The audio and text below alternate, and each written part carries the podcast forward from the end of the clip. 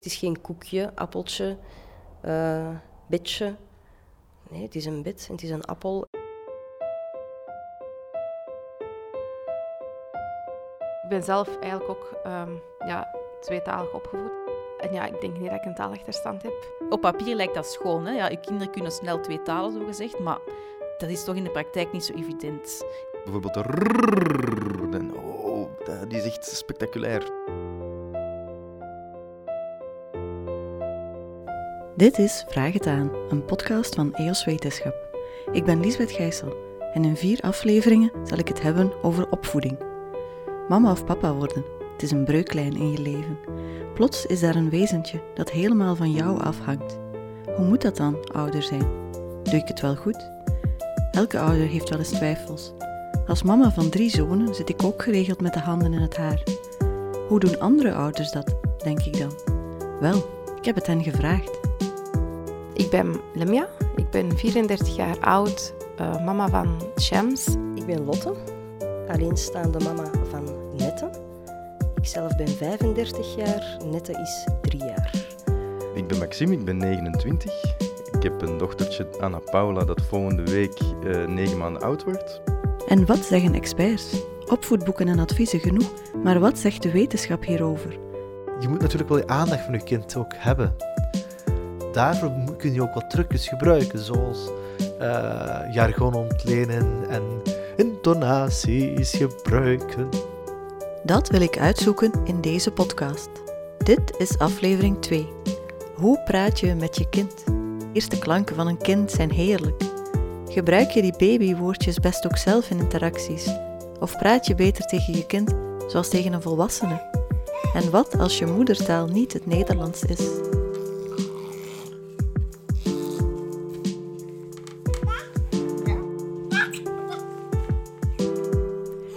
Ik ben op bezoek bij Maxime, een collega van me, die negen maanden geleden vader werd van een dochtertje, Anna Paula. Haar eerste echte woordje moet nog komen, maar Maxime praat toch al honderd uit met haar. Ik probeer haar uh, wel van antwoord te dienen als ze iets zegt. Hè? Dus met haar in gesprek te gaan, ook al uh, zegt zij dan pa, pa, pa, ta, ta, ta.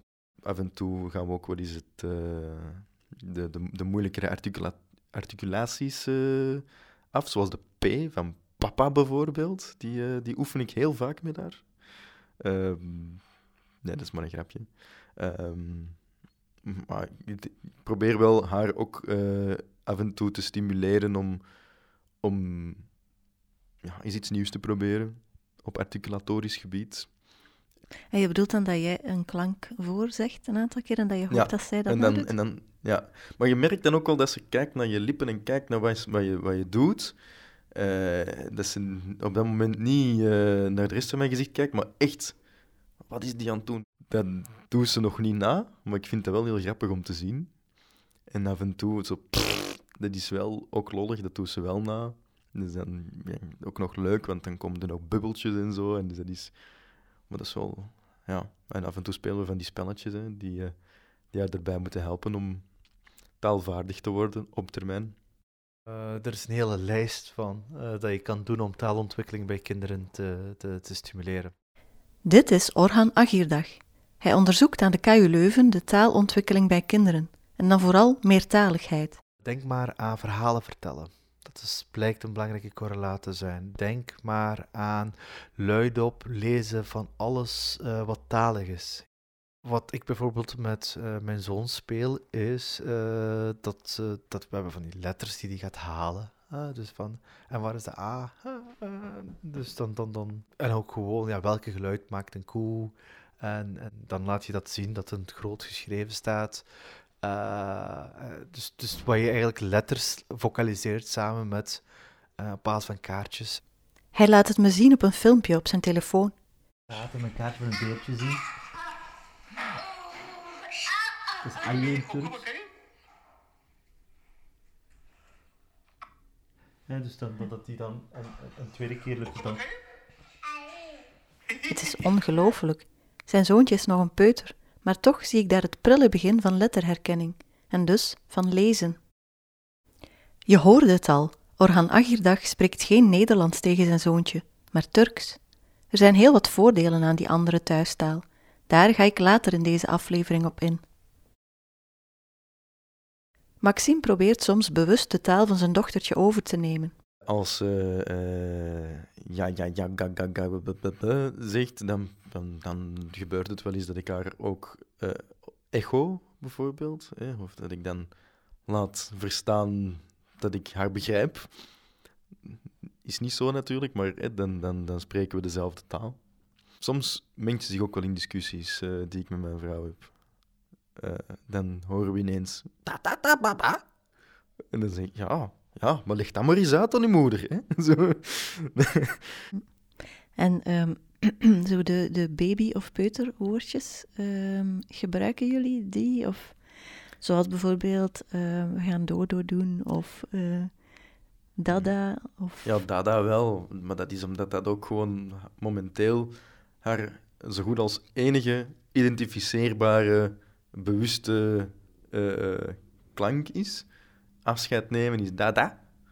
Dada, Dada. Eh, en dan zwaaien. Dus dat is dat wel.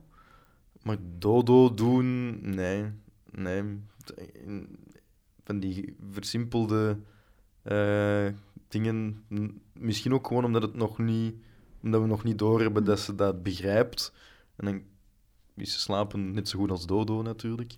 Misschien op het moment dat ze daar dan iets ontvankelijker voor is, dat dat dan wel zal komen. Veel mensen gebruiken ook verkleinwoorden als ze tegen kleine kinderen praten. Het is iets waar Lotte een hekel aan heeft. Met Nette, haar dochter van drie, spreekt ze ook altijd in volzinnen. Ik had het toevallig gisteren met mijn moeder daarover en ze zei: Het is grappig. Je spreekt ook tegen haar alsof dat ze een kleine volwassene is. En ik was daar wel van verschoten. Ik zeg: Moet ik mijn taalgebruik aanpassen? Of ze zei: Nee, nee, het is helemaal oké.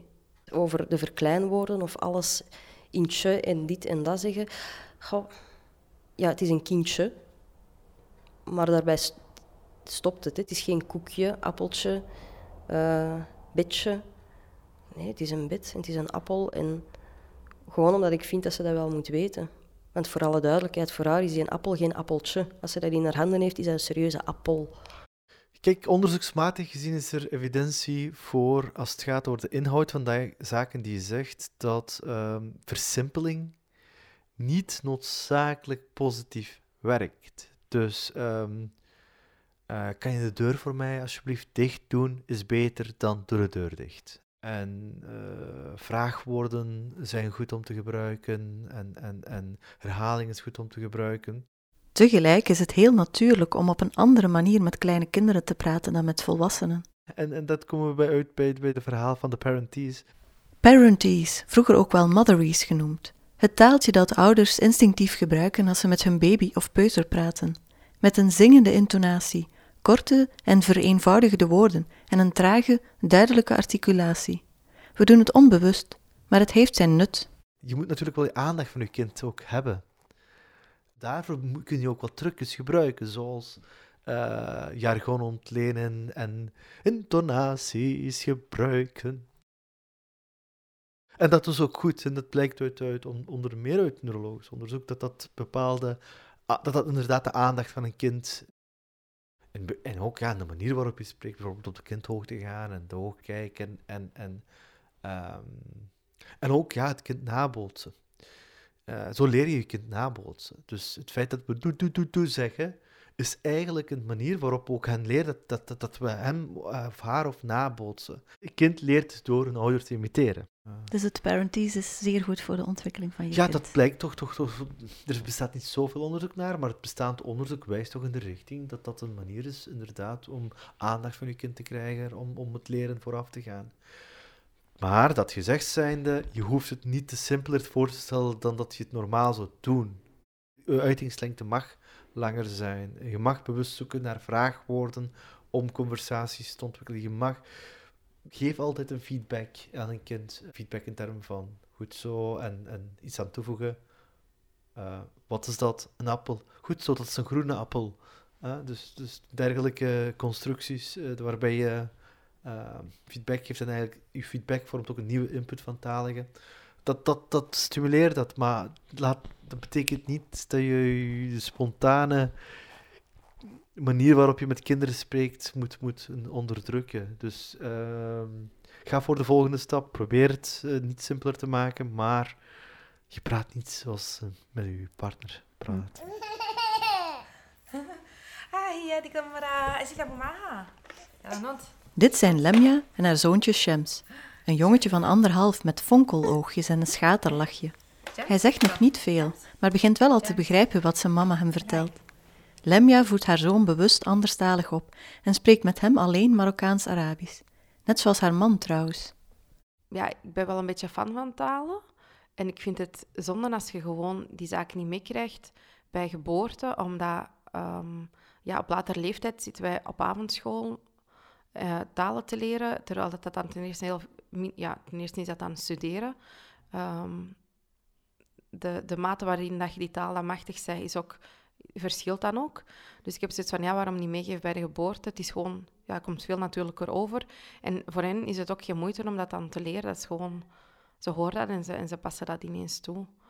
Lemja is zelf in het Arabisch opgevoed thuis. Ik ben toch wel blij dat het op die manier is gebeurd, want alleen mijn Arabisch is echt wel supergoed. En ik had het wel erg gevonden als dat niet het geval had geweest. Ook omdat je dan, stel dat jij maar 75% of de helft machtig zij, ja, dan kun je ook maar misschien een helft of, of een kwartje doorgeven. En naarmate dat de generaties verstrijken, um, ja, generatie op generatie, dan op een gegeven moment schiet er niks meer van over. Ook gewoon nadien, als je dan naar Marokko of eender waar uh, je roots liggen, als je dan naar de grootouders gaat en, je verstaat die mensen niet, en ook gewoon om, allee, toeristen in eigen land dan, als je dat niet... Ik, denk dat dat heel moeilijk is als je niet verstaanbaar kunt maken. Dus ja, ik zie meer nadelen om het niet te doen dan, dan wel. Uiteraard ben ik er ook, ik ben er mij ook wel van bewust dat je dan consequent uh, de zaken moet toepassen. Um, maar ja, op zich is dat geen probleem.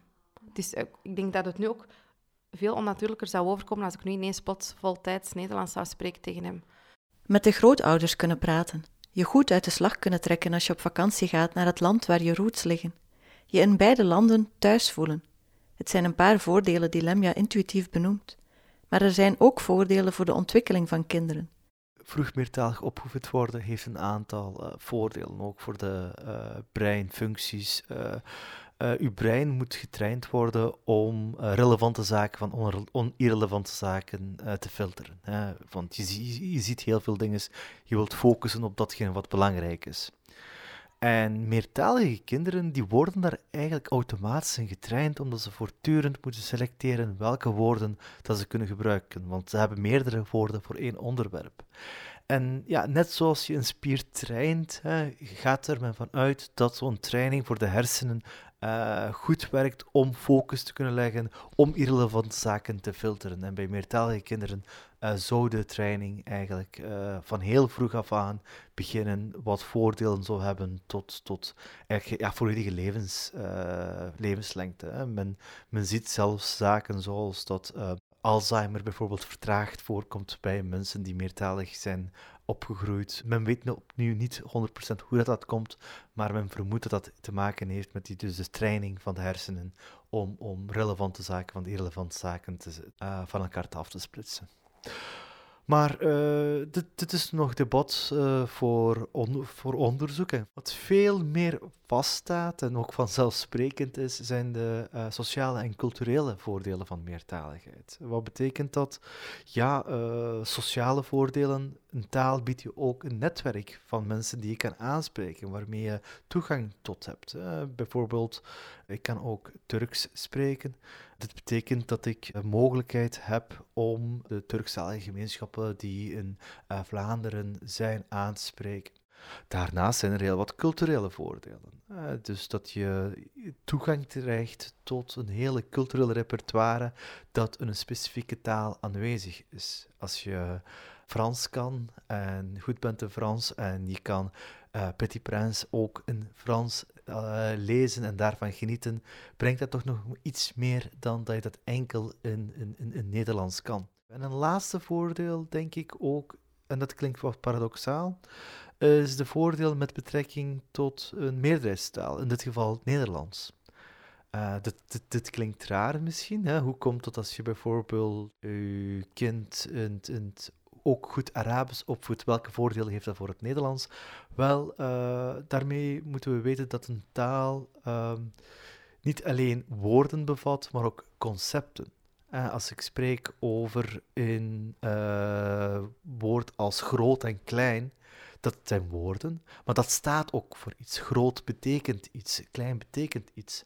En als je dat goed begrijpt in één taal, als je het Arabisch goed begrijpt wat groot betekent, wat het concept is achter het woordje, als je weet wat klein betekent, dan leer je dat veel gemakkelijker in het Nederlands. Want dan moet je eigenlijk nog niet eerst opnieuw concept leren, dan leer je eigenlijk gewoon labels, etiketten voor bestaande concepten. En dat gaat veel gemakkelijker dan dat je van meet af aan ook een concept moet leren.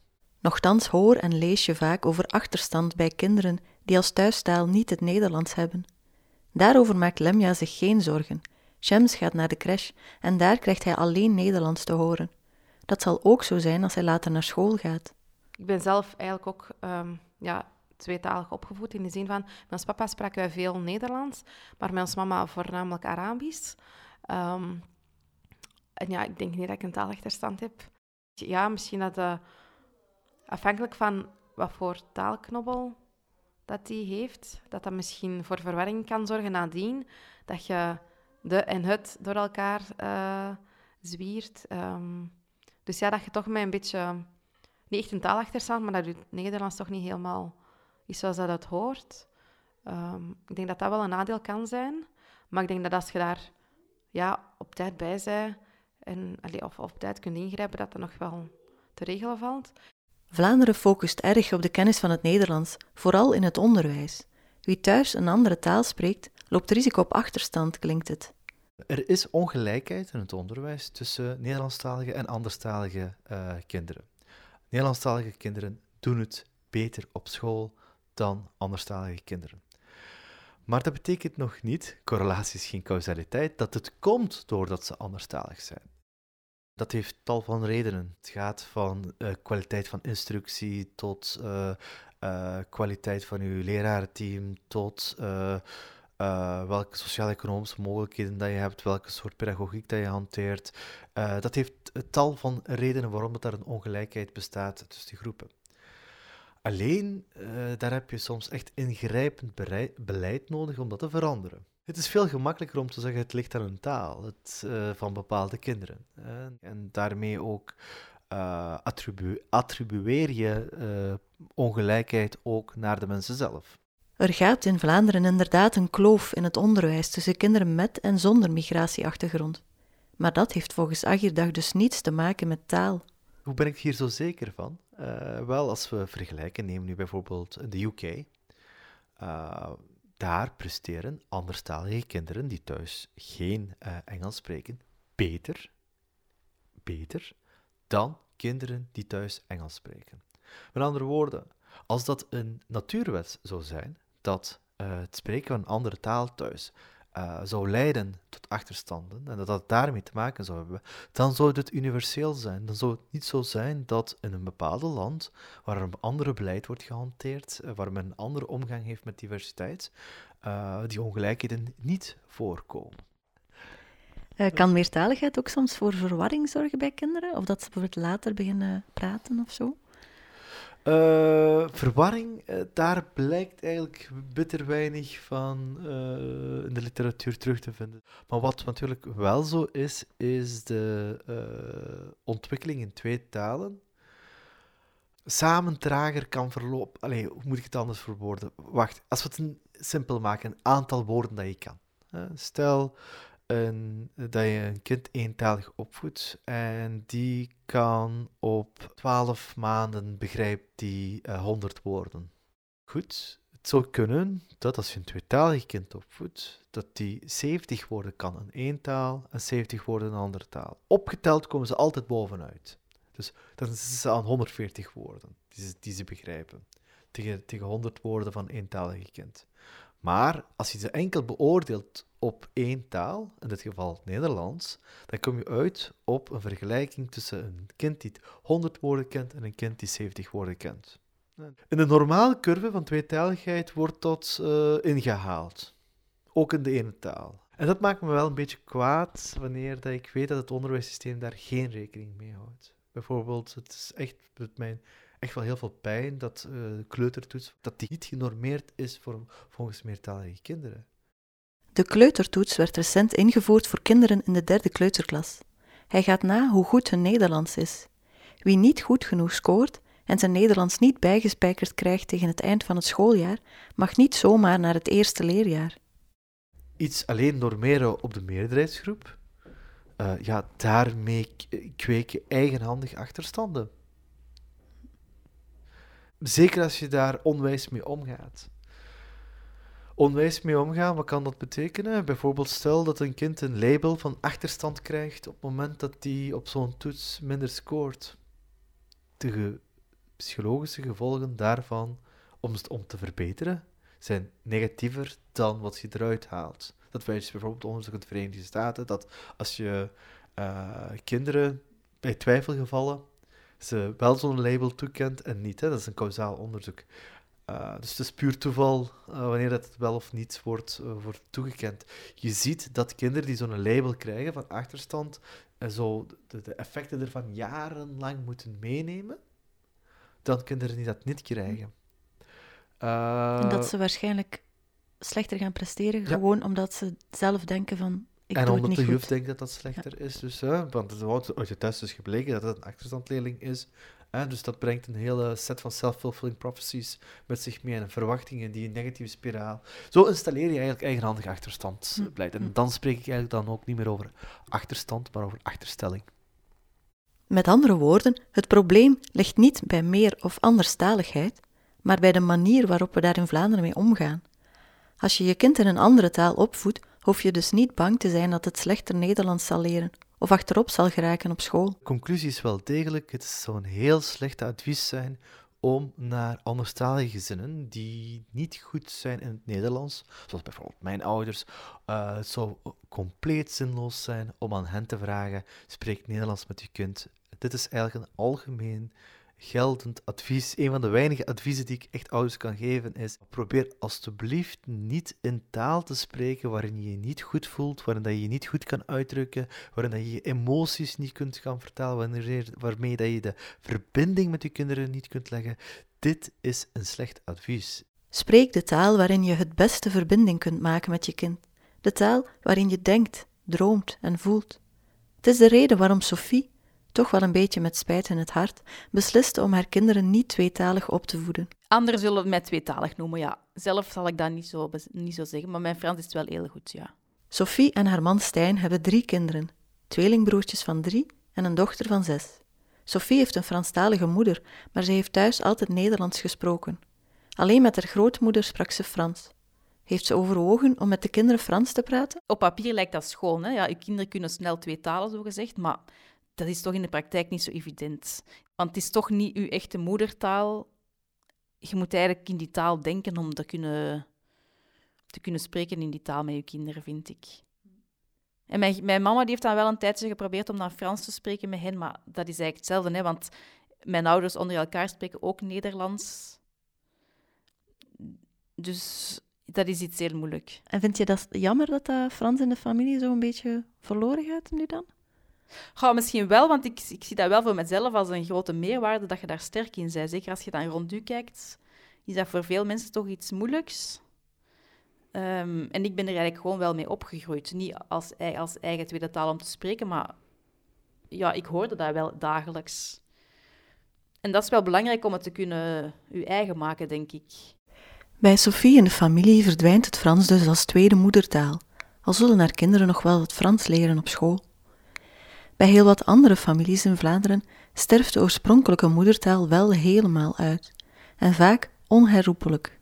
Dat is een verlies dat soms ook heel pijnlijk kan zijn. Hè? Bijvoorbeeld kinderen die niet met hun grootouders kunnen uh, praten. Dat kan heel pijnlijk binnenkomen. Of geen toegang meer hebben tot uh, wat ze eigenlijk als hun uh, erfgoed kunnen beschouwen. Als maar één van beide ouders anderstalig is, is de kans niet zo groot dat die andere taal blijft plakken bij je kind. Al helemaal niet als je daar niet actief mee bezig bent. Door laissez-faire lukt het heel vaak niet. Uh, bijvoorbeeld in een gezin waar, uh, neem nu, uh, waar beide ouders het Nederlands spreken, ja, dan zal het kindje de, een andere moedertaal niet oppikken.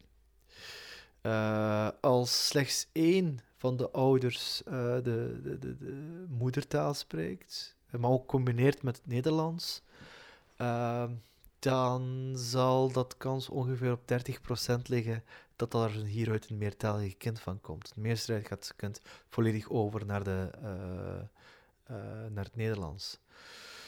Dat, dat stijgt tot, tot een grotere kans wanneer dat er een zogenaamde OPOL-strategie wordt gehanteerd. OPOL, wat betekent dat? One Parent, One Language. Bekendste vorm van meertalige opvoeding, waarbij één ouder één taal spreekt, consequent, andere, consequent een andere taal.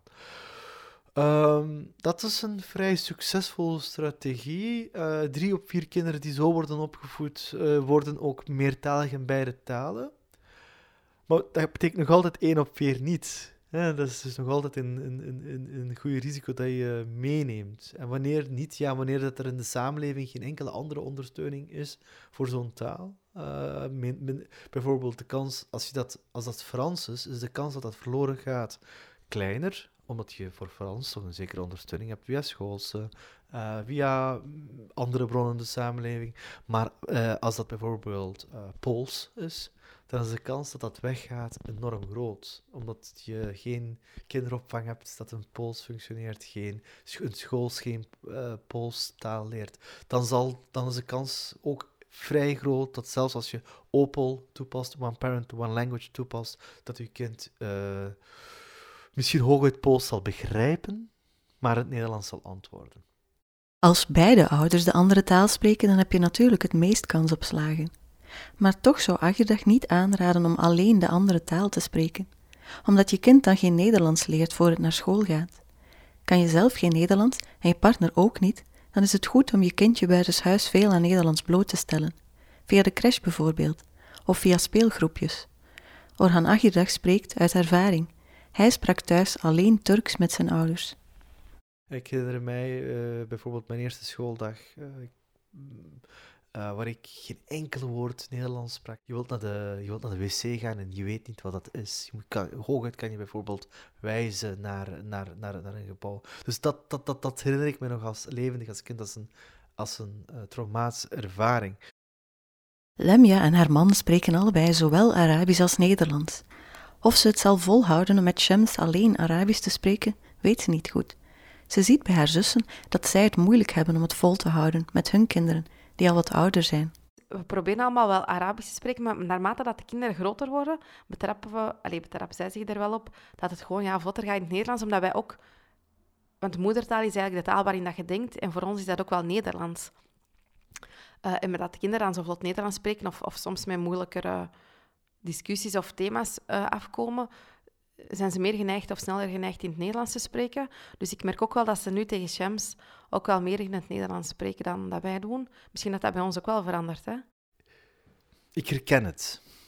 Ik herken het van verhaal van andere mensen ook, dat, dat op een bepaald moment er gewoon een weigering komt om uh, moedertaal te spreken. En dat heeft veel te maken met hoe we natuurlijk in het onderwijssysteem met die talen omgaan. Agierdag ziet hier een verschil tussen westerse en niet-westerse talen. Je zou het westers kunnen zeggen, maar als ik even ook politiek mag chargeren, uh, dan noem ik dat witte talen en talen van kleur.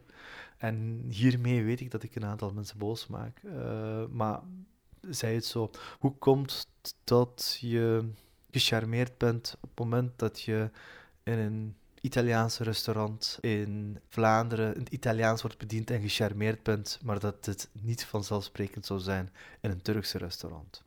Dus er is een onderscheid tussen op school, op arbeidsmarkt, eh, op, op, op andere die, eh, fragmenten van de samenleving, hoe we kijken naar waarde van talen.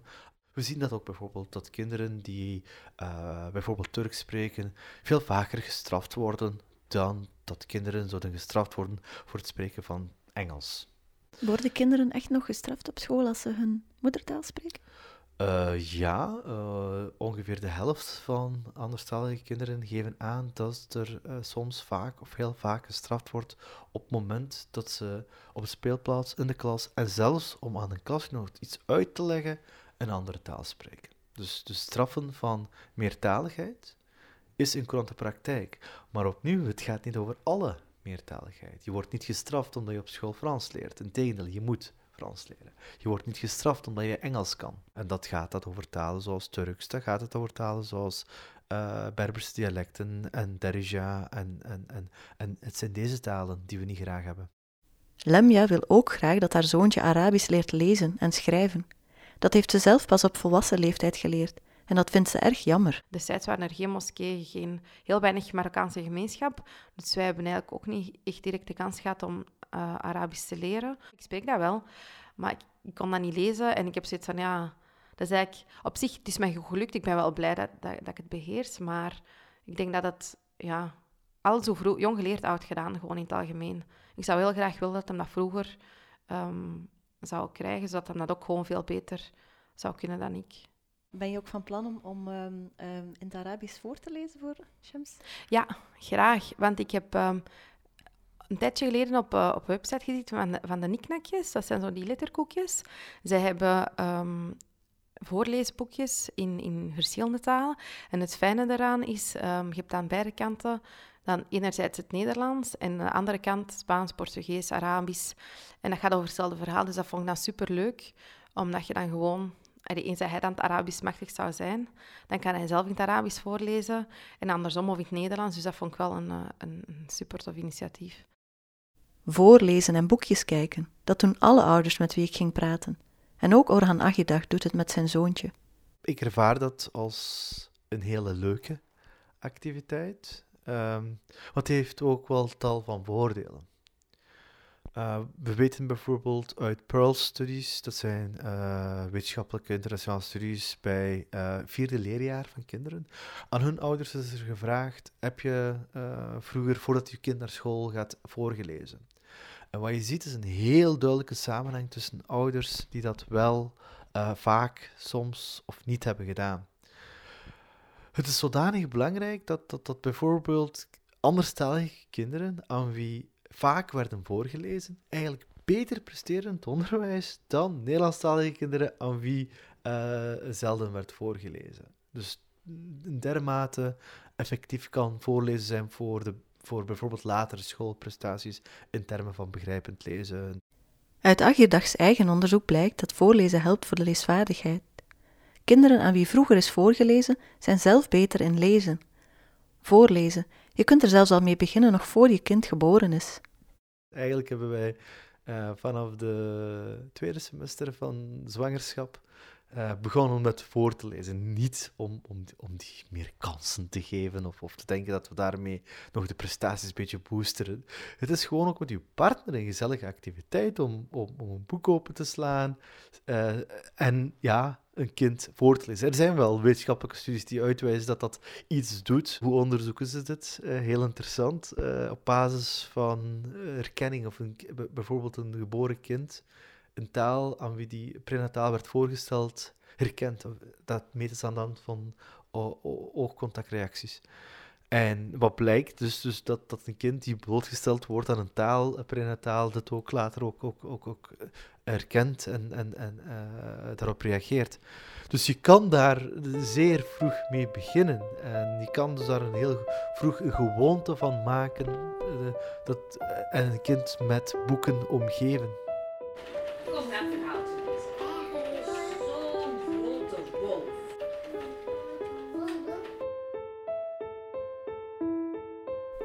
Dit was Vraag het aan, een podcast van EOS Wetenschap. Gemaakt door mezelf, Liesbeth Gijssel. Eindredactie en eindmontage Kim Verhagen. De muziek is van Tom de Vijveren. In de volgende aflevering hebben we het over slapen. Mag je kind mee in bed? Wat kun je doen aan slaapproblemen? En wat zijn de beste slaaprituelen?